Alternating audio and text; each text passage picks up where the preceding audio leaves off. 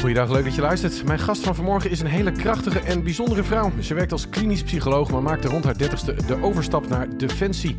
Als luitenant-kolonel is ze onder andere meegeweest op twee grote missies in voormalig Joegoslavië en Afghanistan. In het heetst van de strijd met mensen praten over angst, verlangens, de dood, familie en een persoonlijke missie. Met cliënten ploegen door complexe gedachten over ethiek, politiek en macht. U kent haar mogelijk ook uit de serie van Koen Verbraak, Kijken uit de ziel. eh, Kijken in de ziel in de serie over militairen. Ik heb haar afgelopen jaar ontmoet als spreker op een groot leiderschapsevenement en ben bijzonder dankbaar om haar vandaag te mogen interviewen. Lisbeth Horstman.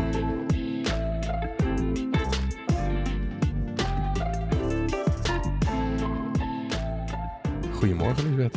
Goedemorgen. Wat fijn Hi. dat je hier bent. Ja, dank je. Helemaal uit het eh felle Elburgen Ja. ben je vandaag gekomen. Ja. Vandaag. Hey, vertel eens, hoe, eh, hoe ben jij opgegroeid in het leven? Hoe, eh, hoe, zag je er, hoe, zag, hoe was je als kind? Hoe was ik als kind? Ja. Ehm, nou ja, ik ben, ehm, ik zeg altijd, ik ben, ik ben een tropenkindje. Ik ben eh, in, het, in het buitenland opgegroeid. Ik ben geboren in Ghana, Oh. Kumasi. Ehm, ik vertel altijd het mooie verhaal dat op het moment dat mijn moeder eh, ehm, mij ging baren, zij luisterde naar de trommels van de Ashanti. Dat is een, een, Ja. een heel, heel, heel grote stam in, eh in Kumasi met een mooie koning die erbij. Dat is echt een koninkrijk, is dat. En onder de trommels van de Ashanti ben ik, eh, ben ik geboren in Ghana en eh, daar heb ik een aantal jaar gewoond. Ehm, ik ben eh, ehm, de vierde uit een gezin van vijf. En eh, mijn zusje is ook nog geboren in uh, Kumasi, Ghana. En na een aantal jaren zijn we vertrokken naar, eh, naar Singapore. Daar hoe, kwamen, ik- hoe kwamen jullie überhaupt uit? Hè? Wat deden die ouders? ja, nou ja, mijn- de, mijn eh, vader die, eh, die werkte bij Heineken. Oh, En eh, ehm, dus die, die werkte daar in een brouwerij, was daar eh, manager. Ik, ik weet niet precies wat hij daar deed, maar het bierbrouwen, denk ik.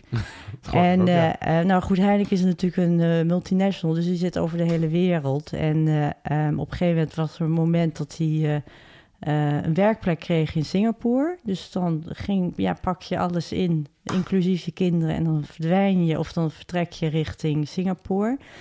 En eh, nou, daar heb ik heel veel jaren gewoond. Dat, dat kan ik me nog heel goed herinneren. Ghana kan ik me eigenlijk niet herinneren. Ik was nog vrij jong toen ik daar... Ik denk dat ik daar drie jaar was toen ik daar wegging. En eh, ehm, in Singapore, dat kan ik me nog goed herinneren, de lagere schoolperiode daar. En was je echt een expat kind met een internationale school? En, eh, Nee, we zaten wel altijd, we hebben wel altijd locaties gehad waar Nederlandse scholen waren, dan Oké. wel heel klein.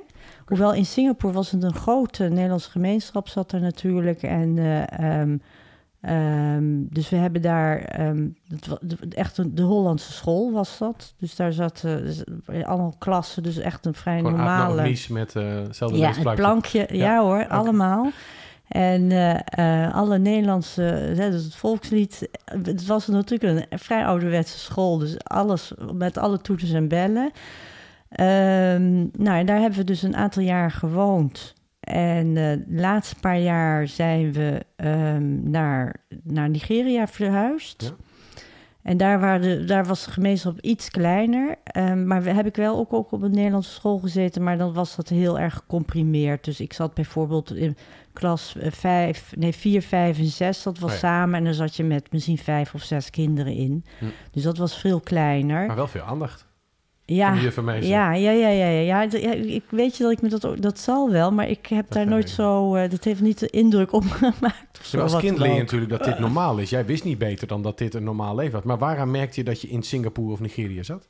Waar, waar, waar- hoe, wat deed je naast school, zeg maar? Ja, dan speelde je buiten. Ja, ik ben wat dat betreft een buitenkind. Je moet je voorstellen dat daar... eh, ehm, eh, je, je had grote huizen met grote tuinen en ik speelde altijd buiten, hutten bouwen of... of eh, en dan wel allemaal wel op het terrein zelf. Want, want is een soort compound. Ja, ja, een soort compound. En, ehm, en dan ging je wel spelen bij vriendinnetjes of vriendjes. En die woonden dan op een andere compound. En daar zaten ook allerlei andere kinderen. Dus het was altijd wel dat je met heel veel kinderen aan het spelen was. Maar veel expats of ook veel locals?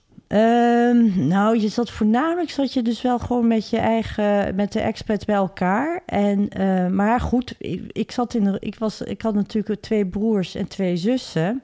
en met z'n vijven gingen we ook vaak op, het op avontuur. En dan gingen we dus wel de, de kampong in. En dan kochten we daar bij een klein winkeltje wat, eh, wat kauwgum of wat assam. En dan gingen we daar een beetje eh, rondlopen. Dus dat deden we ook. Dus we zaten niet alleen maar in de context van de Nederlanders of van de expats, maar we gingen ook wel eens op avontuur, zo noemden we dat dan.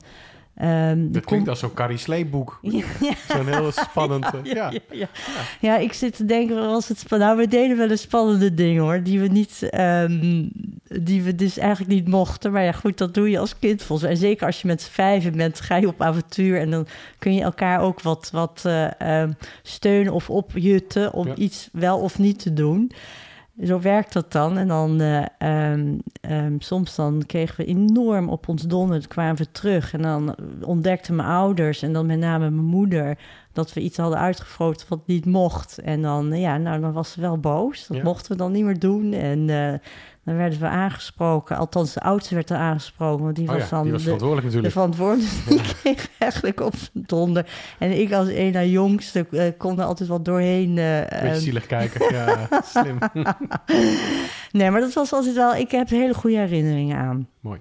Hey, en en eh, op school was je gewoon, deed je, ging het makkelijk? Vond je het leuk? Was je nieuwsgierig? Hoe, hoe, hoe, hoe was je daar? Ja, ik, ik ben altijd wel nieuwsgierig kind geweest. Ik, ik, eh, eh, ik was altijd wel in voor, eh, voor actie of voor avontuur. Ehm, en ik was ook heel erg... Dan, dan soms kon ik me ook heel erg bezighouden met, met knutselen of zo. Want ik herken, herinner me nog wel wat foto's... dat ik heel intensief bezig ben met een knutsel op, op, in, op de kleuterklasniveau. Of, of, dus ik was wel altijd onderzoekend. Ik was ook... ehm, ook wel iemand die graag met, met andere mensen bezig was of, of met groepen. Dus ik ben wel een groepsmens, denk ik. Ik ben niet zo solistisch. Dat, dat, eh, ehm, dus ik zat altijd wel met mensen om me heen. Maar was dat ook wat je boeide de mensen? Of was ook de kennis op school die je, die je helemaal hier opnam? Mm, Even kijken, weet je, nou, ik kan me dat. De, ik, ik denk dat ik het normaal vond. Ik, niet, niet echt dat ik zei van wauw, ik ga elke dag naar school en dat is fantastisch leuk. Maar ik denk meer dat het ging om de vriendjes en vriendinnetjes en de dingen die Sociale je deed. Ja, ja, niet zozeer de inhoud. En wanneer Nee. kwam je terug uit Nigeria? Op welke leeftijd? Nou ja, op een gegeven moment, je moet je voorstellen, ehm, er, je, mijn ouders hebben toen heel bewust gekozen om ons niet naar een, een, een, eh, naar een, buiten, naar een American school te sturen of, of wat dan ook. Want die had je natuurlijk wel in dat Ja. soort landen. Maar die zeiden altijd van naar de middelbare school, dat zou fijn zijn als we dat gewoon in Nederland kunnen doen. Dus je, er was een bepaalde constructie, hadden ze bedacht, dat degene die dan klaar was met de lagere school, dat die ging naar Nederland. En dan hadden ze hier in Nederland wat eh, Gastgezinnen. eh, of zo? gastgezin Ja, oké. in eerste instantie. En ik ging als vierde dus weer terug naar Nederland na mijn lagere school. En toen eh, hadden mijn ouders bedacht van nou, dat is het vierde. Dus we moeten wat meer dan al die losse gezinnen ehm, regelen. Dus die hadden op een gegeven moment een, eh, oud huis gekocht waar ehm, mijn oma in woonde. Dus dat was eigenlijk een familiehuis. En mijn oma ging naar het bejaardentehuis, dus zij hebben dat huis eh, ehm, overgenomen. En daar kwamen wij als kinderen allemaal in. En we hadden een soort, ja, ik noem dat dan een soort surrogaatmoeder. Hadden ze ehm, gevraagd, die, die eh, ook heel goed viel bij ons, hè, waar we wel iets mee hadden. En die ging eigenlijk in dat huis zitten met ons. Maar is en- niet raar dat je oud... Want je oudste, je oudste was een broer, hè? Ja, Dus die zat heel lang hier alleen in een pleeggezin. ja, die zat, nou ja, wij zitten wel eh, dicht op elkaar hoor. Dus Oké. de, de, zij hebben vijf kinderen, maar dat is allemaal toch in een vrij redelijk eh, rap tempo. Nee, maar dan heeft hij eh. in elk geval drie jaar alleen in een Ja, pleeggezin ja, ja, gezeten. ja. Nee, nee, dat klopt. Dus die heeft, die heeft wat langer ehm, in een huis of in een gezin gezeten, maar voelde zich daar wel senang. Want dat zijn ook mensen die hij nog jaren daarna regelmatig bezocht. Dus het is een soort. Maar is het niet raar dat je gezin zo langzamerhand Ja. verdwijnt? Nou ja, dat is Ja. dus. Nou goed, dat was natuurlijk ook wel een beetje waar mijn ouders mee zaten. Van goh, hoe, eh, hoe gaan we dat oplossen? En eh, je kunt ook kiezen voor een kostschool, want dat gebeurt ook heel veel hè, in die tijd. En daar hebben ze dus heel bewust niet voor gekozen, omdat dat natuurlijk nog anoniemer is en wat Ja. dat je nog meer aan je lot wordt overgelaten. En nu was het eh, ehm, ehm, op deze manier. En ja, weet je, ik, ik vond het fantastisch. Ik kwam daar met mijn, mijn twee broers en zus in een huis. En eh, eh, die, die, die, die surrogaatmoeder, we noemden haar Mif. Ik, weet- ik, weet- vraag me niet hoe we, haar, haar- hoe we aan die naam zijn gekomen. Want dat weet ik niet. Mif, die, als in mythisch. Myth. Ik, ik, nee, Ja. MIF, nee, M-I-F. Oh, MIF, MIF, oké. En, eh, ehm, nou, en die had zelf ehm, ehm, oudere kinderen die allemaal in Amsterdam studeerden. Dus die kwamen in het weekend vaak over. Nou, dat was En feest. Kate, ja. Dat was gewoon feest. Dus ik vond het fantastisch. En dan waren we in de kerstvakantie en de zomervakantie gingen we altijd dan met z'n allen of naar het land, en in dit geval was het Lagos. Of we gingen, ehm, of mijn ouders hè, met mijn jongste zus, die kwamen naar Nederland. Maar goed, dat duurde maar kort, want op een gegeven moment, eh, vrij snel na mij, is eh, mijn jongste zus ook naar Nederland gekomen. En toen eh, ehm, zijn mijn ouders ook naar Nederland gekomen. In dat huis. Dus toen waren we weer, Weer helemaal verenigd, compleet. ja. Ja, ja, ja, ja. Bijzonder. ja. En, en toen ging je naar de middelbare school. Ja. En, en hoe was dat? In Nederland in één keer? Want toen zat je, toen was het wel even anders. Toen was je gewoon one of many. Ja, ja, nou dat klopt. Want nou ja, goed, wij, het was natuurlijk zo dat toen wij nog in Singapore woonden, gingen we ehm één keer in de twee, drie jaar mocht je naar Nederland. En dat was dan een lang verlof. En dat betekende dat je, ehm, dat je dan, dat ik dan in, dat we denk ik, ik weet niet precies meer, maar laten we zeggen drie maanden of vier maanden in Nederland ehm, waren met z'n allen. En dan ging ik dus hier wel naar de lagere school. Dus er was dus in. eh, eh, in Wageningen was dat een, een lagere school waar we dus één keer in de twee, drie jaar kwamen. Dus dat, dat is ook raar. En ik weet dat ik daar wel aan moest wennen. Want het is natuurlijk in Nederland was er een hele andere, eh, omge- ja, andere cultuur. Ik, ik vond het altijd wat, eh, wat harder dan, dan, dan wat ik gewend was. Want ik kwam natuurlijk, dat is natuurlijk redelijk beschermd, hè, waar je in Mm. het buitenland zit. Je wordt. Het is gewoon eh, elitair eigenlijk, hè? Stiekem, toch? nou ja, ja dat, ik, dat, Het was wel redelijk luxe. Ik bedoel, als je zo'n school, zo- een Nederlandse school in zo'n gebied met privédocenten bijna, dat is natuurlijk wel een andere luxe, toch? Of niet? Ja, ja, dat, ja, maar ik heb dat nooit zo ervaren. Nee, dat omdat, snap ik, want je wist niet mee natuurlijk, maar nee, ja. maar nou ja, ik ja, het was wel luxe, maar het was dus voor mij normaal. Dat klopt. En in Nederland was het zo dat er eh, was het allemaal veel harder. Ik vond de, de, de klassen, de, de, de kinderen ook veel harder. En, en ik wat denk, niet harder, leg het zijn. nou ja, ik denk dus nu meer wat, wat directiever en, ja. en, en eh, wat, wat Nou, Nederlandser dus ook gewoon. Nederland, nou ja, Ja. en, en ook die gebruikte woorden die ik helemaal niet kende. Hè? Dus een beetje van die, wat, wat, de, de schutta, Straattaal, ja. dat, ken, dat was voor mij dus, eh, maar goed. Dus dat was altijd wel even wat acclimatiseren. En, eh, maar ik had wel een hele leuke klas. Ik weet wel dat, ik dat, dat ze altijd het eh, ehm, leuk vonden als ik weer terugkwam. Dus ik pakte dat al vrij Ja, ben snel je een weer op. gangmaker in een groep? Want je bent graag Nee, in nee, nee, nee, nee, dat niet hoor. Nee, ik, ik hoef, nee, ik, ik, ik, eh, ehm, wat, wat mijn voordeel was, was toen ik, ehm, ik ben nu niet meer zo groot als ik me vergelijk met leeftijdsgenoten, maar ik was toen was ik vrij, vrij een groot meisje. Ik was vrij eh, stevig. Ehm, en altijd de langste van de klas, ook van de jongens. En eh, de- we, we, vochten ook vaak met elkaar of een beetje stoeien. Ja. En ik, ik, ik zei dat nog eergisteren tegen een collega van mij. Mijn tactiek was dat ik dan eh, zo'n jongen die mij dan uitdaagde, nou die, die kon ik vastpakken en die gooide ik op de grond en dan ging ik opzitten en ik Ja. had de overwinning. en, eh, maar goed, dus, dus ik, ik, ik had... Achteraf gezien is die loopbaan met Defensie volkomen logisch. Ja. ja. Maar nou ja, ik- dit is wel heel erg uh, recht toe aan.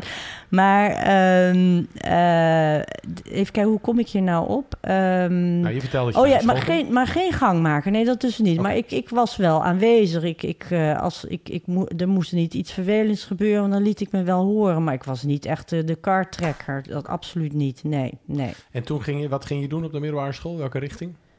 Ehm, even kijken. Nou, ik heb het beta, heb ik, eh, dat, dat bedoel je? Ja, VWO? Ja, eh, VWO, gedaan? ja, ja, ja, ja, eh. ja. Ik, heb, ik kwam op het VWO terecht. De, de- gewoon twee, eerst die twee jaar brugklas, weet Ja. je, dat soort. eh, ehm, en toen ben ik VWO gaan doen. En dat heb ik gewoon. Ik ook, ja, ik, ik zit me af te vragen, vond ik het nou een. Ik had geen hekel aan school, absoluut niet. Maar het was ook niet iets waar ik nou. eh, waar, waar ik heel enthousiast. Het is gewoon normaal. Ik vond het leuk omdat er een leuke klas was. Met leuke vrienden en vriendinnen. Waar we het een en ander mee deden. Dus dat was wel het. het Maar je eh, liep er ook wel makkelijk doorheen. Het was niet zo dat je daar eh, keihard voor moest stomen om daar doorheen te komen. Nee, nee, maar ik ben ook niet iemand die, die, die ik had ook een gemiddelde rapporten, weet je. Ik, ik, voor mij hoeft het allemaal niet achter en negens te zijn. Die Zo, zo, zo, dat, nee, dat... Maar dan zit je in die examenklas en dan moet je op een gegeven moment gaan nadenken over je vervolgstudie. Was dat meteen duidelijk? Ja, dat was al heel vroeg duidelijk. Hoe duidelijk? Ja, ja, ja. Nou ja, ik was al vrij vroeg dat ik iets met mensen wilde doen. En eh, ook uit een soort nieuwsgierigheid. Want ik ben eh, altijd heel nieuwsgierig geweest. Hè, dat ik me afvroeg van, hé, waarom doen mensen nou zo en waarom niet zo? En hoe komt het nou dat dit gebeurt en waarom niet dat? En waarom ook in het contact, hè, als ik dan ruzie had met iemand... en die dan een bepaald gedrag vertoonde... dat ik me afvroeg van, waarom doe je nou zo? Ja. En ehm, dat ik daar dan ook wel achter wilde komen. Maar sommige mensen houden je dan ook wat, wat eh, af. Dus ik zat er altijd wel mee te puzzelen.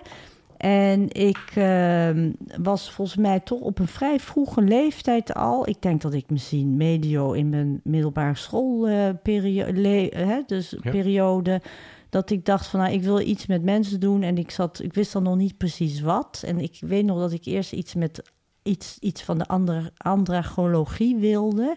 Niet weten wat dat precies was. Dat is vrij specifiek ook wel, ja. En dat bestaat trouwens, volgens mij bestaat die studie ook niet meer. Maar goed, ik, ik weet dat ik toen in het vijfde VWO ga je dus ook wat rondkijken. Hè? Dan heb je van die eh, open dagen. En toen, weet- ik weet nog dat ik bij die studie ben gaan kijken. En bij sociologie en bij psychologie. En eh, eh, culturele antropologie. Weet je, dat soort... Wat, wat, Die hoek, ja. In die hoek zat ik te zoeken. Maar dus wel ook psychologie op een gedragsniveau Ja. vooral. Het ging jou niet zozeer om zieke mensen. Nee, nou nee. Dus echt gewoon van Nieuwsgierig, nieuwsgierigheid. ja, precies, ja. En, eh, eh, maar goed, toen eigenlijk een beetje toen ik die ronde had gemaakt... toen eh, kwam ik al vrij snel uit bij de psychologie. En, ehm, en ik weet nog wel dat eh, ehm, mijn vader altijd zei van... nou, je moet wel een echte studie doen. En hij zei, psychologie... Daar, daar, daar, Dat vond hij niet echte studie. ja, nou, verhaal. Jawel, maar daar, daar, er was natuurlijk toen in die tijd al veel werkloosheid onder psychologen. ja. En eh, hij had meer zoiets, want hij heeft van Wageningen gedaan. Hij zei van, nou, dat is echt iets voor jou. Dus hij had een beetje bij, op die, in die richting willen krijgen. Maar goed, op een gegeven moment zei ik, nou nee, dat, dat uiteindelijk toch psychologie. Ik weet nog wel dat het wel een, een, bij mij wel even een drempeltje was om dat dus neer te leggen. Van, nou, dit is wat ik graag wil. En, eh, ehm, ehm, en dat was prima eh, later hoor. En met name mijn moeder zei altijd van je moet datgene doen wat, eh, ehm, ja, waar je hart eh, bij ligt. Want had jouw moeder zelf ook gewerkt of was ze eigenlijk altijd voor het gezin geweest? Nou, zij heeft, ehm, zij heeft, eh, nee, ze is wel altijd voor het gezin geweest. Zij heeft wel, eh, want zij, zij heeft, is opgegroeid in, in Indië. En eh, heeft daar ook in een, in een jappenkamp gezeten. Dus zij kwam terug naar Nederland ehm, na de oorlog. En ehm, Maar heftig getraumatiseerd. nou ja, nou valt wel. Nou, wat, wat voor haar een heel groot trauma was, denk ik, achteraf, was dat ze dus in Nederland aankwam en dat ze dus eigenlijk in, ik weet niet in welke klas zij terecht kwam, 4 HBS. En dat er enorm leeftijdsverschil, of niet, geen leeftijdsverschil, maar een, een ervaringsverschil was. Dus zij kon geen aansluiting vinden. Zij, de, de, de kinderen om de heen die hadden hele andere. Een bleu leven vergeleken met wat zij had meegemaakt. Ja, ja, ja. Terwijl zij, natuurlijk die mensen hier ook in Nederland een oorlog hadden mee. Ja, maar toch anders dan in het jappenkamp. anders, eh, ja, ja, ja. Maar goed, dus die, is, ehm, ehm, die heeft toen wel getracht naar de HWS een, een studie op te pakken in Utrecht. Maar daar is ze heel snel mee gestopt. Toen is ze ehm, schroevers gaan doen. En, maar goed, en in die tijd toen je trouwde moest je stoppen met werken. En dat heeft ze toen ook gedaan. En is ze altijd, heeft ze voor het gezin gezorgd. En toen jullie groot waren, toen jullie één keer volwassen het huis uit waren, heeft ze toen nog weer opgepakt? Nee, niet? nee, nee, nee, nee. Die is gewoon, eh, heeft gewoon eh, allerlei andere dingen gedaan. En, en nee, die heeft dus niet. eh, Maar je hebt dus de ambitie een beetje van je vader ook. Nou nee, want ik denk Nee. dat ik dat ik, ik denk dat beide ouders wel ambitieus zijn. Oké. En met name, maar ik denk dat ik meer de, de mijn, ik denk dat mijn moeder uiteindelijk ambitieuzer was dan mijn vader, vermoed ik. Denk ik. Ja. ja, Hey, ja. En jij koos psychologie. Waar ben je dat gaan studeren? Amsterdam, Amsterdam. Dus UvA. naar de grote stad. Ja, ja, Want ja. je woonde niet eerder in Amsterdam, toch? Nee, nee, nee. Ik, eh, ik, ik, we woonden in, aan de kust in Noordwijk. Dat was met het huis met MIF, zeg maar. Nee, nee, dat was in eh, het huis met MIF. Dat was in eh, Renkum, bij, Renkum. bij Wageningen. Ja, oké. En, En daarna gingen jullie toen je ouders teruggingen naar ja, Noordwijk. ja, en toen zijn we in, in Noordwijk gaan wonen. En eh, daar heb ik dan ook tot, de, de tweede deel van mijn middelbare school afgemaakt in Oesgeest. En toen, eh, toen ging ik studeren. Toen ben ik naar Amsterdam gegaan. En hoe was dat? Ja, fantastisch. Ja, Want als je nieuwsgierig bent naar mensen, zit je daar ja, wel goed. Ja, nee, maar Amsterdam, dat, dat, dat, dat, uh, dat uh, ja, dat het was voor mij helemaal geen, geen discussie. Want ik wilde ook graag uit huis. En mijn ouders vonden dat ook altijd wel, dat is goed, hè, ja. om, om ook uh, op wat, wat, wat op eigen benen te staan. Dus ik wel, en ik was 17, was vrij jong toen ik ja. klaar was met mijn VWO. Dus ik ben toen naar Amsterdam gegaan. En daar woonde inmiddels natuurlijk al een broer en een zus van mij. En uh, um, op een gegeven moment, uiteindelijk zijn we, dat is wel weer grappig. Iedereen zat eerst apart op kamers. En uiteindelijk konden we een, een woning uh, krijgen, waar een vrij grote woning midden in de stad. Um, waar we met, met, met z'n allen weer terecht kwamen. Dus het is, Bijzonder toch, ja, dat het zo naar elkaar toe trekt. ja. ja. ja. is die band altijd zo goed, goed gebleven, zeg maar, tussen broers en zussen? Is Ja. dat een soort uh, basis die dan gezet Ja, is? ja, en ik denk ook dat het heeft, is natuurlijk ook niet raar als je toch door, over de wereldbol zwerft met, met, met, dat je met je kerngezin. Nou, dat, dat, bent, ja, ja, ja. en, uh, en het, het betekent niet dat we nu bij elkaar de deur plat lopen, absoluut niet. Maar Maar band is er nog wel. ja, ja, Ja, bijzonder. dus dat is, uh, dat is wel, wel bijzonder, ja, gelukkig. Ik, ik, ik, ik kan er ook wel van genieten. Dat Ja, kan me voorstellen. ja. Hey, en uh, psychologie, uh, was het meteen wat je had, had gehoopt? Was het, of was het heel anders? Nee, Studie? direct echt schot in de Spot roos. Ja, ja, echt. Waarom? Ik- Wat, wat, uh, wa- wat gebeurde daar? Nou ja, ik vond natuurlijk wat ja, in mijn eerste jaar gebeurde. Ik vond die studie fantastisch en dat ging ook als een trein. Maar ik heb, het is ook een studie waar je niet al te veel mee bezig hoeft. te- Ja, ja kan wel.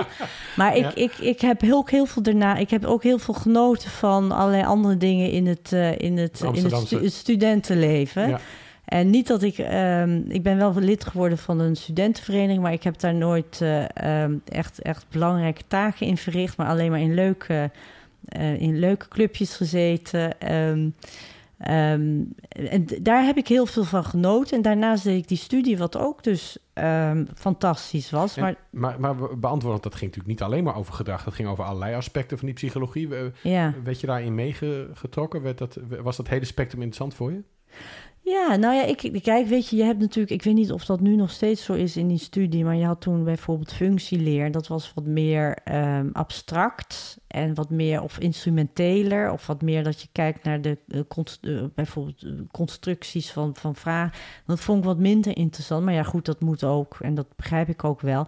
Maar ik was al vrij snel, als er iets was van persoonlijkheidsleer, zo heette dat toen, hè, dat is nu de klinische kant, maar persoonlijk dan, dan was ik daar, dat, dat slurpte ik als een spons op. Dat vond ik fantastisch. En daar, daar, eh, ehm, daar las ik ook heel veel over. En ik, je kon in die tijd, in de tijd dat ik studeerde, kon je nog heel lang studeren. Ehm, had je niet die, zo'n, zo'n, ja, wat je, ik weet niet hoe dat tegenwoordig heet. Nou, dat moet je gewoon zelf betalen. Je, krijgt, je hebt die punten nodig. Ja, Dus, ja, ja. En ik, ik heb uiteindelijk ook zeven jaar over mijn studie gedaan. Want ik heb alle bijvakken die we hadden op het klinische gebied, heb ik gewoon gedaan. Ik heb een bijvak bij de sociologie, eh, instituut, het Sociologisch Instituut gedaan. En dat kon ook, hè, want ik kon, je kon in die tijd nog heel lang studeren. En daar heb ik dus ook, ook echt uitgebreid gebruik van gemaakt. In combinatie met dat ik natuurlijk ook heel veel van het studentenleven heb genoten. Dus ik, ik, ik heb een hele leuke student- gehad ja, Ik heb ja. echt een hele mooie tijd gehad. En, en ja. ben je in, de, in die studie al gaan specialiseren nog? Heb je, wat tegenwoordig heet dat GZ-psycholoog, heb je dat ook gedaan? Nou ja, net, ja, ja, je moet in de, in de studie psychologie moet je op een gegeven moment wel een richting kiezen. Althans Ja. in mijn tijd. En je kon dan wat meer naar de, de, de, ehm, wat meer naar de, de functieleerachtige of de, de arbeids- en organisatiepsychologie.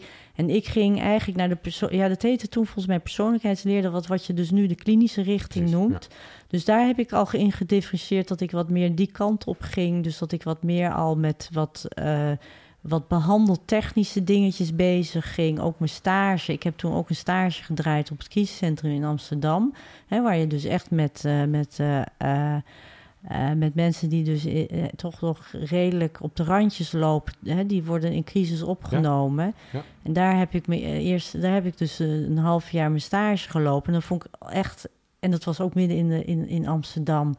Eh, dat vond ik fantastisch. Heel spannend, want ik vond het doodeng. Want ik weet nog wel, de eerste, dat was ook met, met ploegendiensten. Dus je moest s'avonds, s'nachts, en dan had je ook telefoondiensten. Dan zat je op het crisiscentrum. Nou, en dan zat er altijd wel een achterwacht of een collega bij. Hè? Je deed het nooit alleen. Ja, maar het is wel spannend wat er op je afkomt. Ja, dat tuurlijk. is wel Ja. heel spannend. Want ja. er komen dus ook mensen met psychoses en allemaal dat soort Ja. gekkigheden. Ja, ja, Ja, dat ja. kunnen weinig mensen zich voorstellen. Hoe is dat als je dat voor het eerst meemaakt? Want je bent natuurlijk eh, je bent wel een redelijk werelds eh, mens op dat moment al, maar dan nee, komen er echt mensen die heel Zo. gestoord gedrag Zo, ja, wel heftig. Nou ja, ik weet nog wel dat ik dat, dat eh, ehm, heel spannend vond. Ik, ik, eh, ehm, want het is, het is ook onverwachts. Hè? Je weet nooit wat je binnenkrijgt. Nee. krijgt. en ik kan me daar ook nog heel veel... Ik, ik weet nog wel dat we een, iemand binnenkregen die... En dat vond ik zo bijzonder, want dat had ik dan wel in de boeken geleerd. Over hè, mensen die katatoon zijn. Hè? Die Ja. hebben een bepaalde houding. En de- ik weet dat die, die man werd binnengebracht op een brancard door de broeders. En die zat met een, in een hele rare houding. En die bleef ook zo zitten. Ik dacht hè, dit, dit bestaat niet. Maar dat bestaat Want dus. voor de mensen die dat niet weten, katatoon is ook wat bij een hele ernstige depressie dat iemand helemaal soort bevroren is. Ja, toch? dat is in Helemaal- bevroren Ja, stand. ja. Het is dus de, de, die beweegt niet. En, eh, ehm, of we kregen mensen binnen die echt, echt heel erg verwaarloosd waren. En die moesten we als eerste gewoon onder de douche zetten met kleren aan. Want het was niet om aan te Of, pakken. en, letterlijk, ja. of hele sombere, depressieve mensen die, die een suïcidepoging eh, hebben gedaan. Nou, echt, dus het, is wel heel puur. ja. Wat je voor jouw nieuwsgierigheid was Ja. natuurlijk helemaal fantastisch. ja, echt, echt. Ik, ik, eh, ik, ik keek mijn ogen uit. En ik vond het soms ook best wel dat ik dacht van... jee, wat moet ik hier nou mee? Maar goed, ik, je doet het met z'n tweeën. Er was altijd een psychiater ook in de achterwacht... die, die eh, ook wat begeleidde. Dus uiteindelijk heb ik daar een hele goede tijd gehad. Leuk. Ja. En toen, na je studie, ben je eerst gewoon psycholoog geworden, toch? Om maar ja, voor gewoon tussen haakjes uiteraard, maar... Nou ja, ik, ik kon in die tijd, want dat was, ehm, wanneer was het nou? Eind jaren tachtig. Toen eh, was er weinig werk te doen voor de psychologen. En ik heb toen heel lang moeten solliciteren. Maar toen dacht ik van, nou, ik moet wel werk krijgen. Dus ik heb toen, ehm, ja, als vrijwilliger heb ik op, eh, eh, op de Erasmus Universiteit gewerkt. Bij de afdeling medische psychologie. Oké. En daar eh, ehm, ehm, deed ik, had ik me verbonden met, ehm, met een, een soort onderzoek met harttransportatiepatiënten. En toen heb ik een onderzoek gedaan, en, een, een soort kwalitatief onderzoek bij mensen die een harttransplantatie ondergaan hebben. Van, Ja. goh, wat betekent nou wat je als je een nieuw hart krijgt? Ja, hè? Want dat het is een hele interessante vraag, ja. een hart is natuurlijk iets wat, waar heel veel ehm, lading aan ligt. En je krijgt een hart van iemand anders. Wat betekent dat nou? En eh, ehm, dus dat heb ik in die, die ehm, tussen in die twee jaar heb ik daar eh, heb ik dat gedaan. En daarnaast kreeg, moest je lesgeven aan geneeskundestudenten. Hè, want je zat dan verbonden ook aan de Erasmus. Maar hoe de- waarom was het dan vrijwilligerswerk? Nou ja, ik- omdat ik werk zocht. En Ik bedoel, waarom was dat niet gewoon een betaalde functie dan? Ja. Dat is een serieuze baan. Ja, nee, dat klopt. Maar het is, ik bedoel, Ja. ik, ik heb gewoon gekeken en, en via, ik weet niet eens meer hoe ik aan dit, aan dit adres kwam, maar ik heb gezegd goh, ik ben psycholoog, kan ik wat, Werkervaring wat werkervaring? Dat is zo, eigenlijk een werkervaringsplek. En eh, ehm, dat heb ik uiteindelijk toch iets van twee jaar gedaan. En dat, ik weet je dat ik maar, want ik werkte daar veel samen met ook leeftijdsgenoten die daar wel een betaalde baan hadden en ook iets deden. Ehm, maar ik, heb het, ik, ik vond het prima. Ik dacht van, nou, ik zit hier goed en ik eh, ehm, krijg mijn reis, want ik moest van Amsterdam naar Rotterdam, hè, dus dagelijks op en neer. Ik kreeg mijn reiskosten, dat is prima. En ik doe ervaring op en ik ontmoet weer zoveel mensen en ik doe, ik, mijn nieuwsgierigheid naar, naar een bepaalde categorie, die wordt er ook weer eh, eh, bevredigd. Maar goed, op een gegeven moment dan ga je, ik blijf wel doorkijken natuurlijk. En ik kreeg dus wel wat op mijn cv staan. En eh, ehm, nou, op een gegeven moment toen kreeg ik ook de tip van dat binnen, binnen Defensie men vrouwelijke, ehm, eh, dat men daar een vrouwelijke psycholoog zocht. En eh, Wat ehm, was je eerste gedachte toen je het woord defensie hoorde in die context? ik zei de eerste dat van, huh, hebben ze daar psychologen? Ja, ja interessant. ik denk En, dat veel eh, mensen dat al niet Ja, weten. en eh, ehm, dus, dus en, en ik dacht van, oh, nou ja, nooit aan gedacht, maar laat maar eens kijken. Want Wat dat- was je associatie met defensie?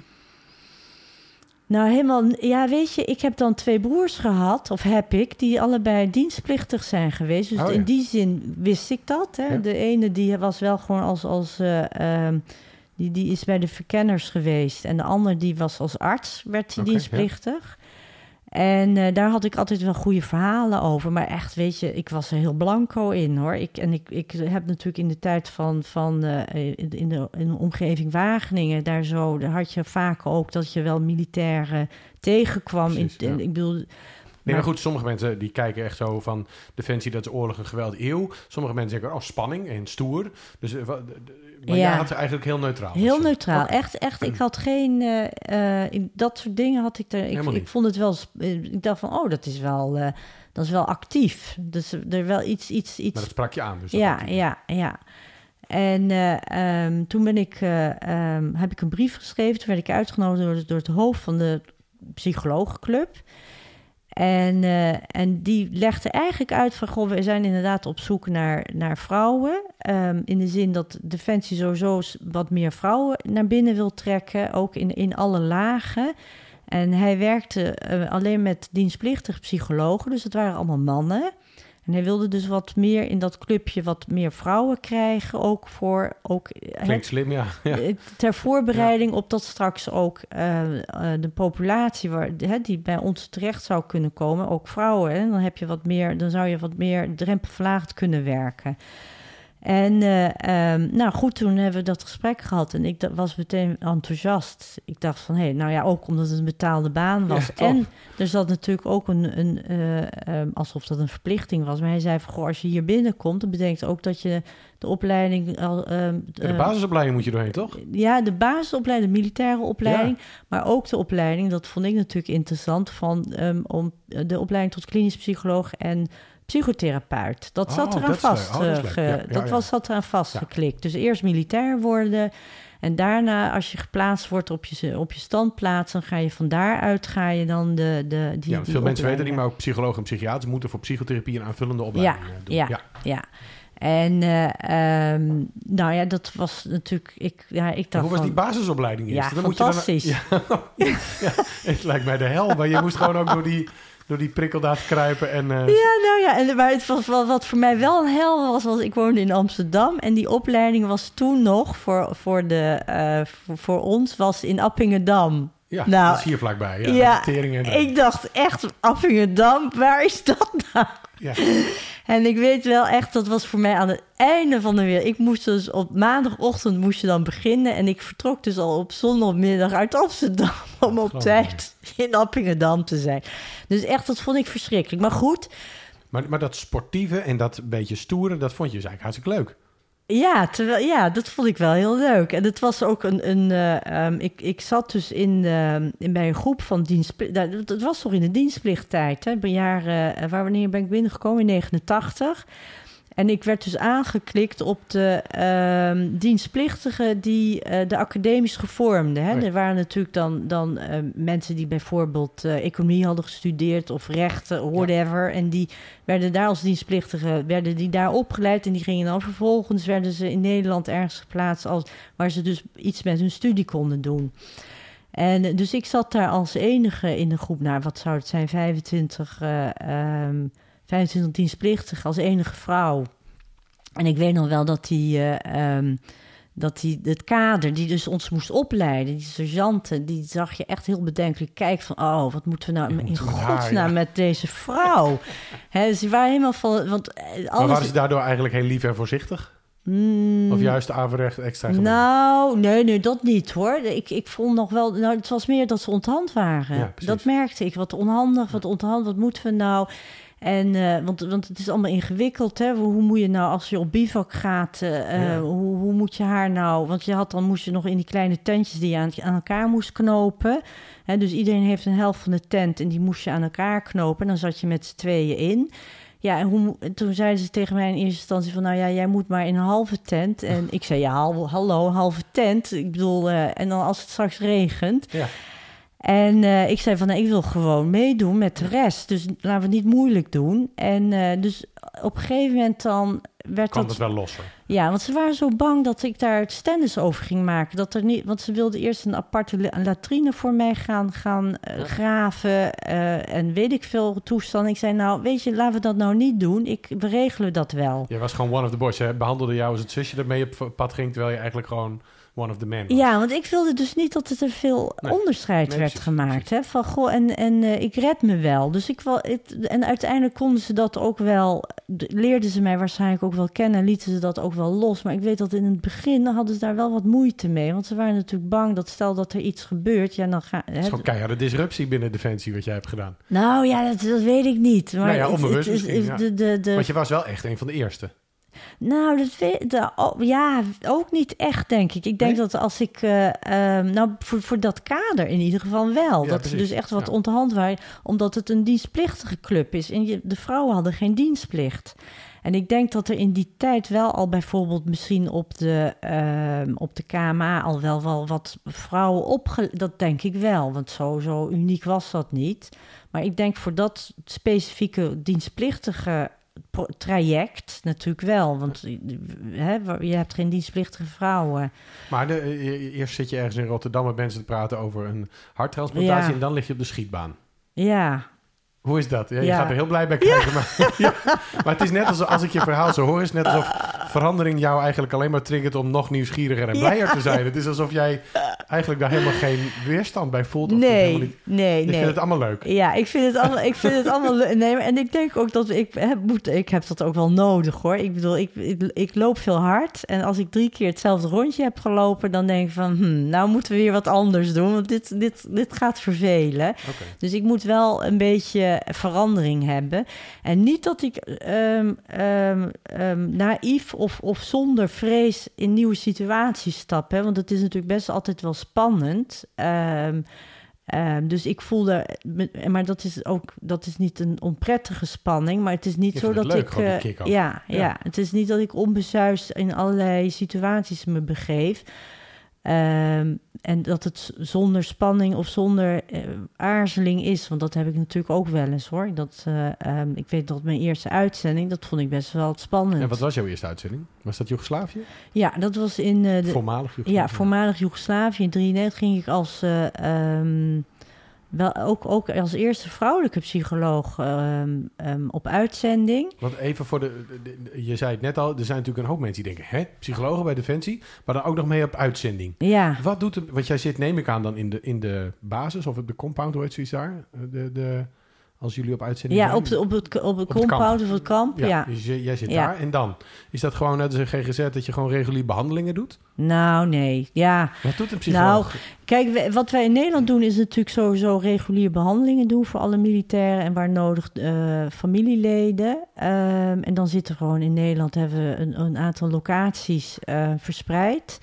En op het moment dat we op uitzending meegaan, dan, dan zorgen we dat met, dan hebben we eigenlijk als hoofddoel om eh, de, de militair operationeel te houden. Hè. Dus stel dat er zich iets voordoet, dat we direct kunnen, kunnen dus iemand komt terug van, een, eh, van een, eh, een, een korte missie daar ergens... en die heeft een paniekaanval bijvoorbeeld. Dus die Ja. is op dat moment even uit de running. Dan is het het doel om diegene zo Ja. snel mogelijk weer... Ja, weer op de rails te krijgen en, ehm, ehm, en dat, dat hij weer kan aansluiten bij de eenheid en zijn werk kan doen. En, Wat zijn dan de meest voorkomende problemen?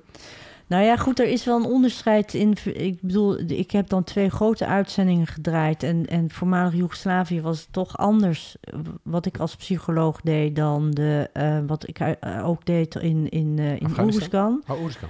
En, ehm, en in, in eh, voormalig Joegoslavië was het meer dat je... eh, want ik, ik was verbonden met het verbindingsbataljon. En dat betekende dat eh, wij als Nederlanders hadden in de UNPROFOR... Hè, dat was een VN-missie, Ja. hadden we de taak om de verbindingen van de, van de hele UNPROFOR te regelen. Dus wij hadden als ver- verbindelaars, die werden vastgeklikt aan, nou noem maar op, Russen, eh Oekraïners, Nooren, eh, eh, Canada. We- Dus wij deden de verbindingen. En ik was psycholoog van, die, van, dat, van dat bataljon. Dus dat betekende dat ik dus eigenlijk continu... in Mijn, mijn standplaats was Zagreb. Daar hadden we een militaire eh, kazerne... waar we als Nederlanders op zaten. Ook met andere nationaliteiten. En van daaruit ging ik al die Nederlanders... Hè, die clubjes van, laten we zeggen, zes tot tien man... Hè, Nederlanders ging ik bezoeken. Dus ik was eigenlijk continu aan het reizen door het... Ja, eigenlijk het, het oorlogsgebied, hè, met allemaal allemaal eh, ehm, begrenzingen enzovoort. Dus ik, ik, ik ging al die, die, die gebieden af, die Nederlanders af. En dan kwam ik daar binnen en dan bleef ik daar twee, drie dagen. En dan ging ik met de jongens en de, de mensen praten daar. De Nederlanders, hoe het met hun ging, of er nog dingen waren.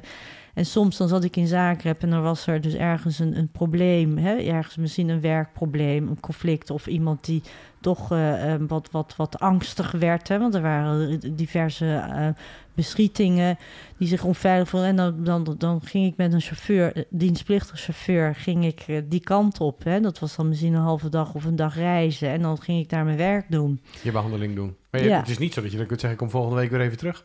Nee, nee, dus nee. het is echt nee. het is een hele ja. andere vorm van therapie. Ja, ja, dus het is echt ondersteunen daar te plekken en ook de inschatting maken van... goh, ik ga morgen weer terug, is dit voldoende Veilig. of moet ik nog, nog wat meer betekenen? En, um, En bepaal jij ook of iemand door mag? Als jij nou zegt, dit is echt niet meer veilig.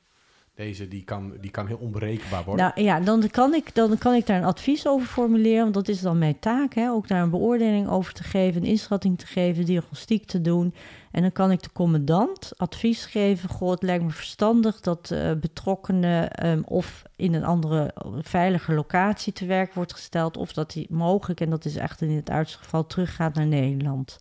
Dus maar de commandant bepaalt.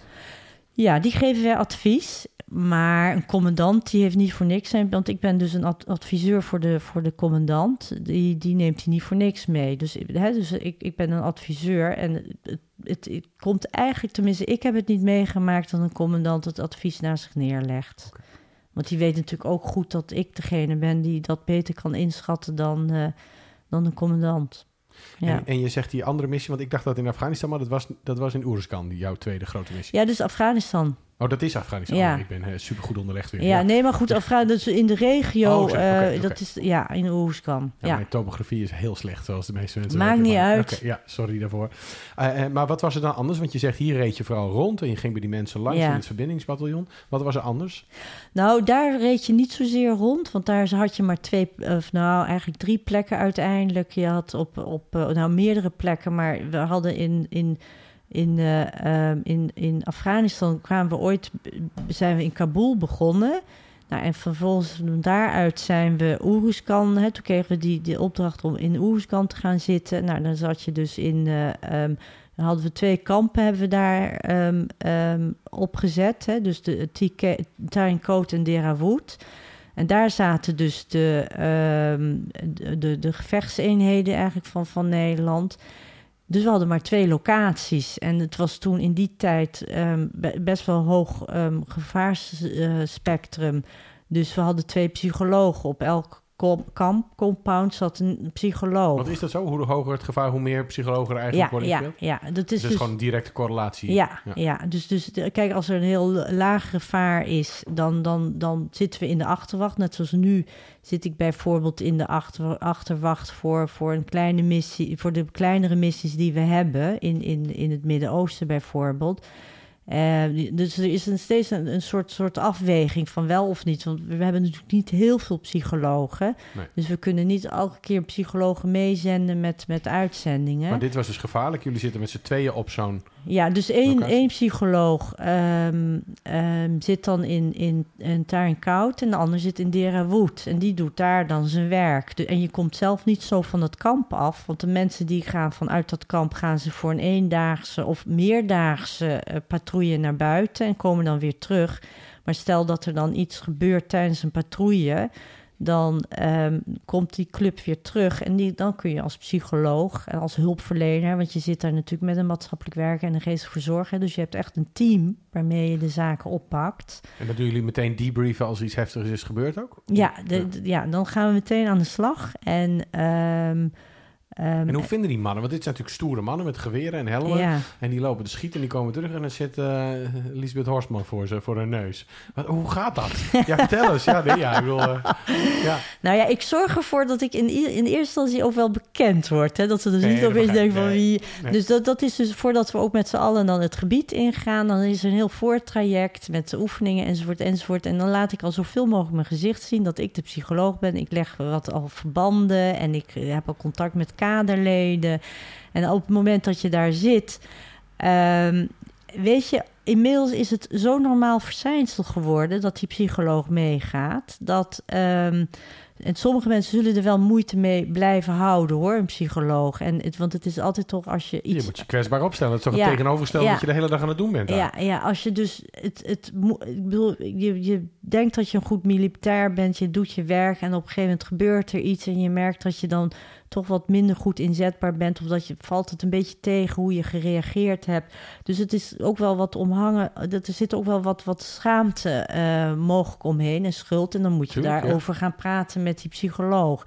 Dus sommige mensen hebben daar wel wat moeite mee. Um, anderen ook weer helemaal niet hoor. Die, die zijn blij dat ze even met een redelijke buitenstaander in die zin, hè, buiten maar je zegt buiten, maar normaal een, psych een, psycholoog die bouwt rapport op in het begin en die staat buiten het systeem. Ja. Maar jij behandelt mensen in het systeem waar je zelf onderdeel van uitmaakt. Ja, Is dat heel anders? Um, nou, in, in die zin is het anders dat je wel goed naar de grenzen moet gaan kijken. Kijk, want, want um, Ehm, maar ja, ik vind dat zo ingewikkeld, want een uitzending geeft een hele andere sfeer, is een hele andere context. Hè? Dan zit je veel meer, ben je veel meer gezamenlijk. En op een gegeven moment moet dus iemand dan hulp van jou krijgen. En dan is dat, die gezamenlijkheid juist de kracht waarmee, waardoor iemand wel durft. durft. Maar het, ik, ik bedoel, ik ben geen maatje. Nee. Ik ben geen maatje van, van hè, want ik moet zo nu dan. ook behandelaar. Ik, ben ook behandelaar en ik moet als professional de behandeling doen. Dus dat is steeds spelen eigenlijk met, met de nabijheid, afstand. Want de nabijheid moet niet nabij zijn, maar de afstand moet ook niet te groot zijn. Dus dat is wel. Um, dat, en dat is wezenlijk verschillend met in Nederland werken. Want daar is het natuurlijk helder. Daar zijn de grenzen helder. Maar je zegt dus ook, als je je als zodanig opstelt, dan, dan vertrouw je niet. Dus je zult eerst die toenadering moeten zoeken, eh, eh, ja. een band moeten opbouwen... en pas dan kun je in de rol van professional ja. Maar goed, vergis je niet. Als, dus wat mijn ervaring is, als mensen dus echt hele nare dingen hebben meegemaakt... en, en daar wel heftig van onder de indruk zijn... dat ze juist wel genegen zijn, zeker met die psycholoog die datzelfde pak draagt om daarmee in gesprek te gaan. Dus ik, ik heb, is juist heel veilig eigenlijk. Ja, Ik, ik heb daar zelf heel weinig ehm, eh, op dat gebied problemen in ervaren. Ik heb veel PTSS'ers gesproken die heel veel moeite hadden, bijvoorbeeld naast Srebrenica, van in Nederland met de maatschappij. Die begrepen hun niet. Ze werden echt onbegrepen. Dus die waren zo blij als iemand ze zonder uh, vooroordeel of oordeel kon, ja. kon helpen. Ja, ja, absoluut. Maar je bent onderdeel van het systeem. Er komt op een gegeven moment iemand op patrouille en er is iemand overleden. Ik denk, dat zul je meegemaakt hebben. Nou, in, in, in mijn tijd van Oerskan niet. Maar in Afghanistan? Uh, uh, nee, dat is, sorry? Ja, nee, in, in, in voormalig Joegoslavië heb ik dat uh, wel meegemaakt. En ja, dan gaat er heel iets anders spelen. Hè. Dan wat je dan doet, is dat we um, dan we moeten dan daar allerlei rituelen moeten we. En daar, godzijdank, hebben we dan geestelijk verzorgers. Dat is hun vak. Hè, om dan... Jullie zijn toch onderdeel, jullie zijn toch ook bevriend met diegene die dan. Nou ja, ik weet nog wel dat, dat op het moment van. Uh, uh, want ik was toen net, laten we zeggen, ik was net een paar weken in, in, uh, in Joegoslavië. En toen, toen was er dus een incident waarbij er een, een, in ieder geval een collega over, omgekomen was. Die, die, de, de, collega die was om, die kende ik niet. Maar de, de direct betrokkenen wel. En, uh, maar goed, ik ging in de rol zitten als psycholoog. Dus ik doe mijn werk. Dat was heel, dan, dan ga je dat doen. Hè? Je moet je werk doen en um, je, um, je, je doet de begeleidingen en de groepen. Maar ik weet wel op het moment dat het was afgerond, het hele, hele proces. Toen mocht ik um, mochten mijn. toen, toen ging ik er wat meer als mens weer in zitten. Of als, niet als professional.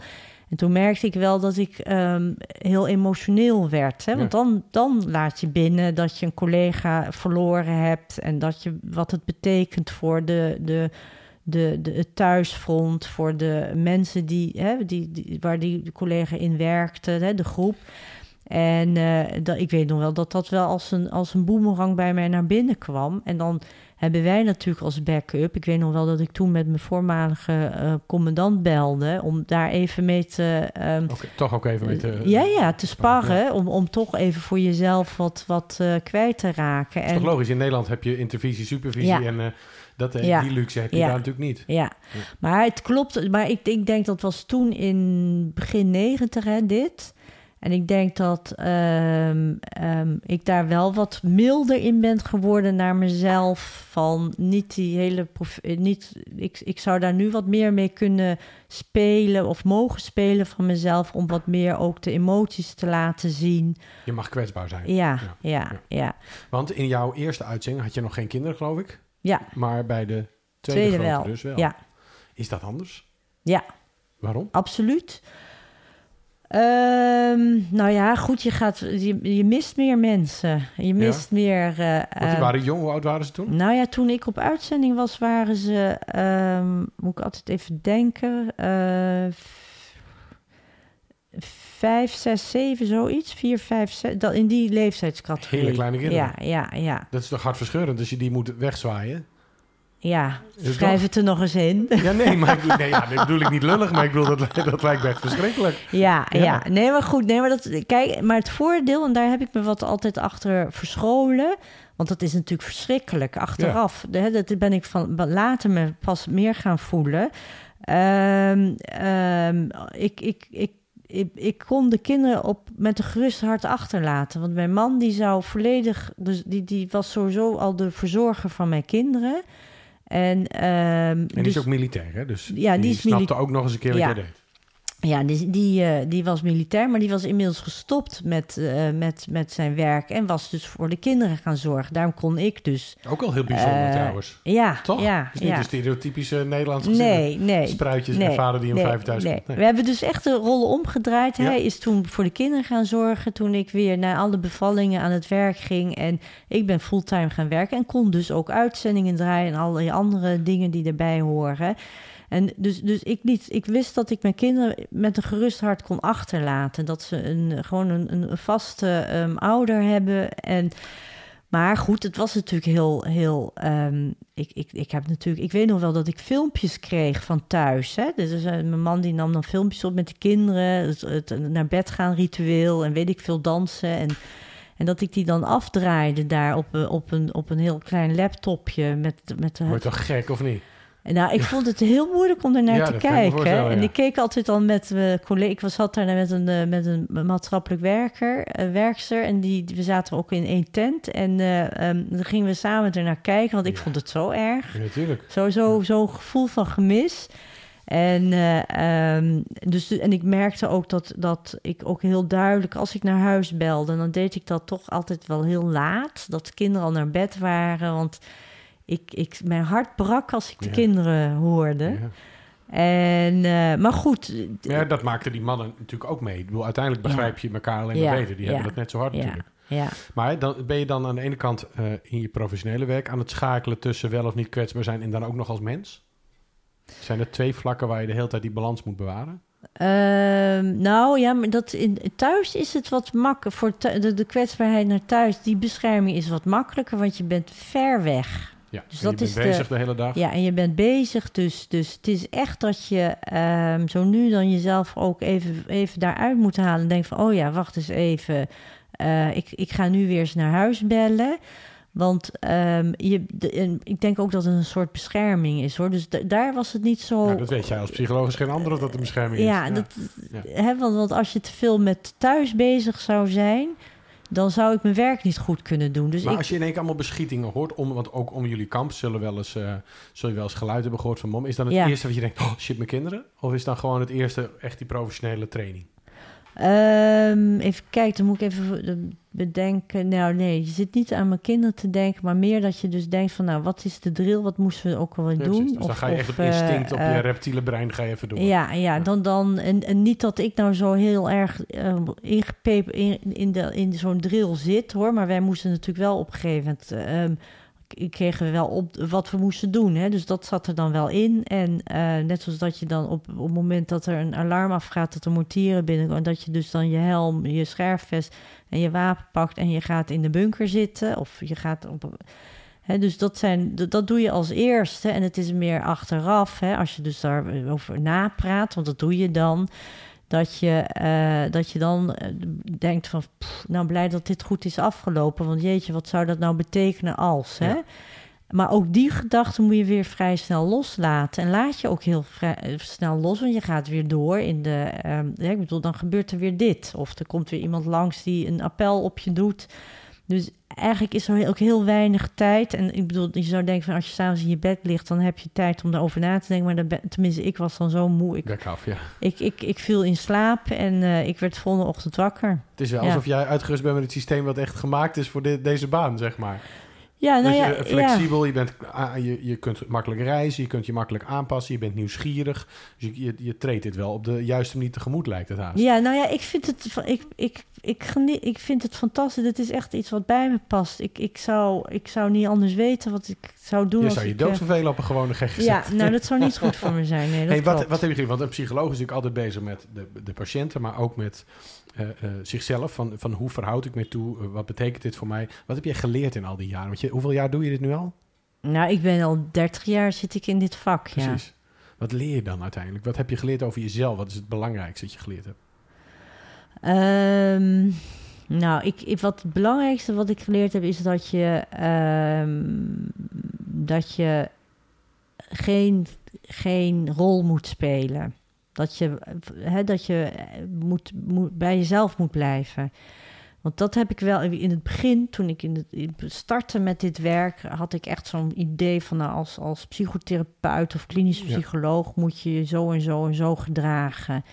En daar hield ik me ook heel erg aan. En, ehm, maar in de loop van de tijd paste dat niet meer. En merkte ik ook van, nou, het- je kunt die rollen ook loslaten. Dat mag doe je ook. Dat? Hoe doe je dat? Want eh, ik denk dat bijna iedereen dit soort vakken daarmee begint. Die pakken zo'n klapblok op schoot en een opgetrokken wenkbrauw. Die gaan heel serieus zitten. Ja. Maar, maar wa- wat is het moment dat je dit durft? Dat je kunt vertrouwen. Feitelijk moet je vertrouwen toch op, op jezelf?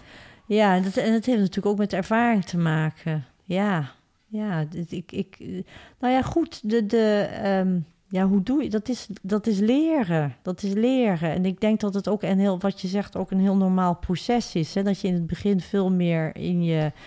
Dat is ook ehm, veiliger toch? Als je in die professionele rol zit, is het even een, een soort eh, afstandelijk iets. Hè?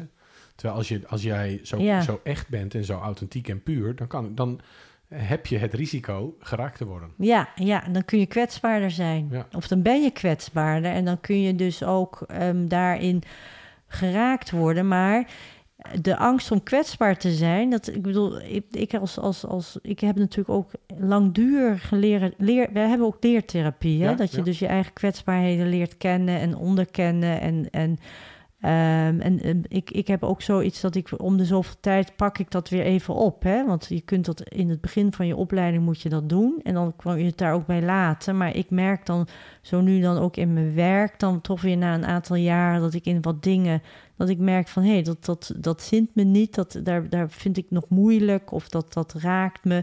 Dan pak ik het weer op. Hè? Dus ik, ik, ik Is heb ook heel een soort... wat een professional betaamt of niet? Ja, ja, ja, ja. Misschien dat- allemaal, Nee, maar dat- nee, ja. maar goed. Of, hè, dus, dus, Van een hartchirurg hoop je geval dat hij dat wel doet. ja, Dat doen ze ook niet allemaal. Maar, dat je keurend blijft. En ehm, dus, dus ik heb ook in de loop van de tijd ook gemerkt dat, ehm, je, ehm, dat het niet eng is of dat er zijn. Hè? Daar, kun je, daar kun je niet omheen. Het is beter om daarin te gaan zitten en het te ervaren en het te accepteren. En dan, dan heb je er eigenlijk ook weer wat meer. Eh, dan heb je er eigenlijk weer wat meer controle over. Dan in plaats dat je het wegschrijft van het mag er niet zijn. Je kunt het beter gewoon voelen, dan appt het ook weer weg dan wanneer je er Ja, gaat vechten. ja, en vervolgens als je ermee gaat handballen, je gaat er iets mee doen, dan je merkt dat het ook heel veel oplevert in je, weer oplevert in je werk. Mhm. En, Want is ehm, dit niet ook het thema waar heel veel eh, mannen en vrouwen op uitzending mee worstelen? Met mag je je kwetsbaarheid, kun je je kwetsbaar opstellen? Want zij doen zaken die niet, ja, die de kwetsbaarheid van anderen raken. Daar moet je je toch een beetje voor afsluiten, stel ik me zo voor. Maar ergens raakt het je natuurlijk alsnog wel. Ja, ja. Nee, maar dat, er zitten allerlei parallel- parallelprocessen in. Hè? En ik denk dat ook de, de mannen en vrouwen die op uitzending zijn... Die, dan is het wel heel gezond om die kwetsbaarheid op het moment dat je gewoon met je werk bezig bent, om die dus af te schermen. Ja. Maar het is des te belangrijker dat je die op andere momenten waarin het wel kan, om daar dus wel, zeker als die kwetsbaarheid wat, wat opspeelt, hè, wat, wat, wat eh, twijfelgevoelens of schuld, schaamte, hè, die, die, als dat wat, wat gaat opspelen op de wat rustige momenten, om daar wel ruimte aan te geven. Nou, en dat is vaak de thema's natuurlijk waar, ehm, die, die je in de behandelkamer dan kan krijgen van mensen die na een uitzending terugkomen en dan toch als alles wat, wat neerdwarrelt, de stof, dat ze toch wat zaken hebben waar ze moeite mee hebben of waar ze van schrikken bij zichzelf. Uh, maar heb je soms niet dat je denkt, ja, ik, ik, ik, snap volledig dat je er zo in... Stel iemand twijfelt over de zin en noodzaak van een uitzending waar die is geweest... of van het geweld dat is toegepast. Heb je niet af en toe zoiets denkt, ja, ik snap wel dat je erover twijfelt. Ik twijfel er ook wel eens aan. Ja, ja, dat, mag, dat mag je dat dan bespreken? Want je werkt natuurlijk ook voor de werkgever.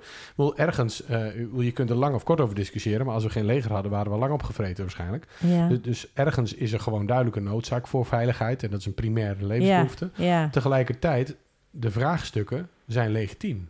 Ja, absoluut. Absoluut. En hoe ga je daarmee om? Um, nou, dat bevragen. Ik bedoel, ik, ik, ik, uh, um, ik zeg dan niet bijvoorbeeld van, nou ja, dat heb ik ook gehad. Of ik, de, maar ik begrijp het wel. Ik, dat, dat, ik bedoel, een soort neutrale. Ja, hè, dus, dus daar, daar, daar hè, want ik nodig natuurlijk mensen uit om het daar wel over te hebben, hoe moeilijk het ook is. Hè? Want mensen die, die zitten met hetzelfde te worstelen van ja, mag ik dit wel? Uh, ik heb voor dit beroep gekozen en er zitten dus haken en ook, of er zitten we.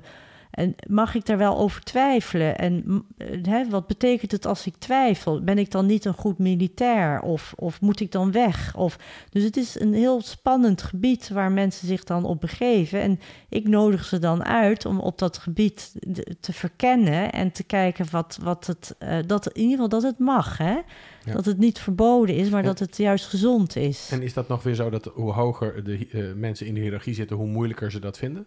Om, om, om dat open te zetten? Nou, nee. Of juist niet. Want normaal zeggen men zegt wel, leiderschap is twijfel. Als je niet kunt twijfelen, kun je geen leider zijn. Ja, ja, ja. Tegelijkertijd kan ik me voorstellen, als je generaal bent, dat het moeilijker is om te zeggen, Lisbeth, kan ik even met je praten?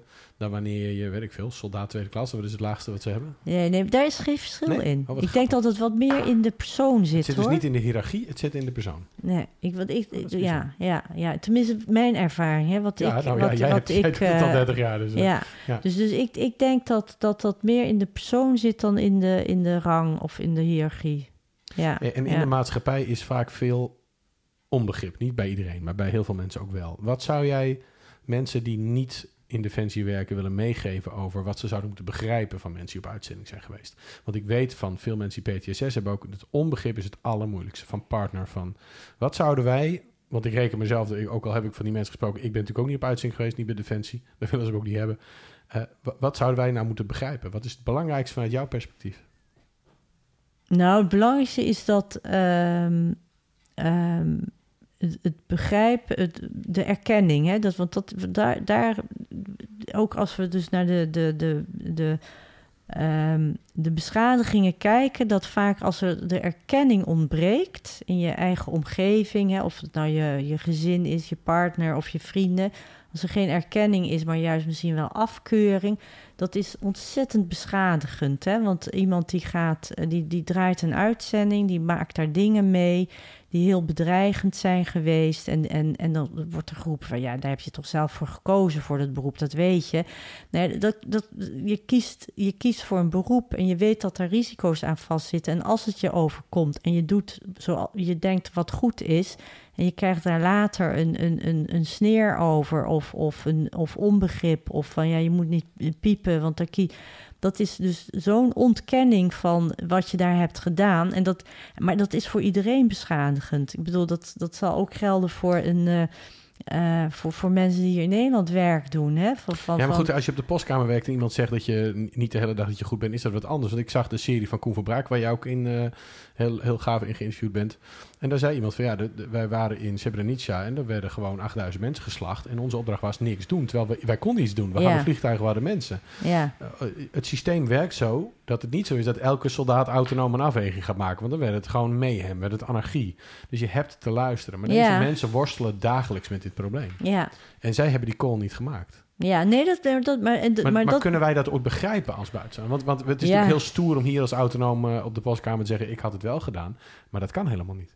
Nee, maar goed, dat is natuurlijk wel waar ik ook heel erg duidelijk achter ben gekomen. Is dat we hier natuurlijk in Nederland altijd erg um, het allemaal heel goed weten. En ehm, dat, dat we zeggen van nou, dat, dat zou ik nooit doen. Ja. En dan denk ik altijd, of soms zeg ik dat ook wel tegen mensen van nou, je moet daar maar eens zitten. En je Ja. moet dus maar onder die, in die context zitten en eigenlijk je machteloos voelen om dingen te doen terwijl je dat wel zou willen, maar dat kan gewoon niet of het mag niet. Het- ehm, Nee, maar dat had mensen in de Tweede Wereldoorlog veroordeelden ze NSB'ers en nazi's en SS'ers en wie allemaal. Maar ik zeg altijd, als ze je morgen aan je kinderen komen, moet je eens opletten hoe vreed je wordt. ja, Ik- ja, Ik, denk dat dat echt in elk mens zit. ja, ja. het Nou, is maar niet een mooi stuk, maar het zit er wel in. Ja, nee, maar dat, dat en, en heel veel mensen die. ehm, want ik weet dat ik dat in ieder geval uit, uit mijn uitzending van, eh, van voormalig Joegoslavië heb eh, geleerd. Dat ik. eh, hè, want daar had je verhalen van buren die elkaar, die, die, die, die, die hè, de Serven en, en de- die, dat die jaren goed met elkaar konden samenleven totdat dus die oorlog uitbrak en dat ze dus elkaar het leven na. Hè, dat, ik weet nog wel in die tijd dat in Nederland er verbijstering was van, nou kan toch niet, dit kan toch niet, zo is de mens. Nou, zo is de mens dus wel, hè. Dus, dus, eh, ehm, dus ik vind het altijd zo nu en dan wel wat makkelijk praten hier in Nederland over, over ehm, de, de, de werkzaamheden die wij en wat voor omstandigheden de, de militair daar moet zitten. Dus eigenlijk zouden ze Ehm. jouw levenskijk moeten meenemen door te zeggen, ga nou niet oordelen, wees eens nieuwsgierig. Ja, nou ja, goed. En, vraag is van hoe het precies zit, in plaats van meteen te veroordelen van, nou, je, je hebt daar, eh, weet ik veel, je hebt daar dingen gedaan die niet mogen, of ik, ik eh, ja, weet ik veel wat voor afschuwelijke zaken mensen wel eens naar hun hoofd geslingerd krijgen, die heel beschadigend zijn, hè? Die, die, die eh, ehm, Nou, ik heb iemand gesproken die heeft uiteindelijk zelfmoord gepleegd zelfs. Die hoorde gewoon zijn buren in de tuin achter de schutting zonder dat ze wist dat hij daar zat. Zeggen, ah, die buurman die heeft het ook allemaal een beetje laten liggen. Of die heeft die en die vermoord, weet je ja, ja, ja, Als mensen dat horen, ja, dat- dat, is dat doet- afschuwelijk. mensen hebben geen idee wat Ja, het teweeg Ja, brengt. ja. En dat is dus ook de onwetendheid. En dan denk ik van nou, inderdaad, wat je zegt van nou, ga je eens verdiepen in, in, ehm, in wat we daar doen en waarom we daar zitten. En, en in, in, hoe, in welke hoedanigheid we daar zitten ook. Ja. Maar goed, vaak is dat allemaal veel te ingewikkeld en wil men heel snel oordelen. En dat kan heel erg beschadigend zijn. Ja. Die les gaan we meenemen, dus wees nieuwsgierig, oordeel niet te snel. Ontzettend dankjewel dat je er was, eh Lisbeth, vandaag. Leuk dat je hebt geluisterd. Eh, wil je meer weten, kijk zeker de serie van eh, Koen Verbraak. Daar zie je Lisbeth ook antwoord geven in allerlei afleveringen. Leuk dat je luisterde en graag tot de volgende.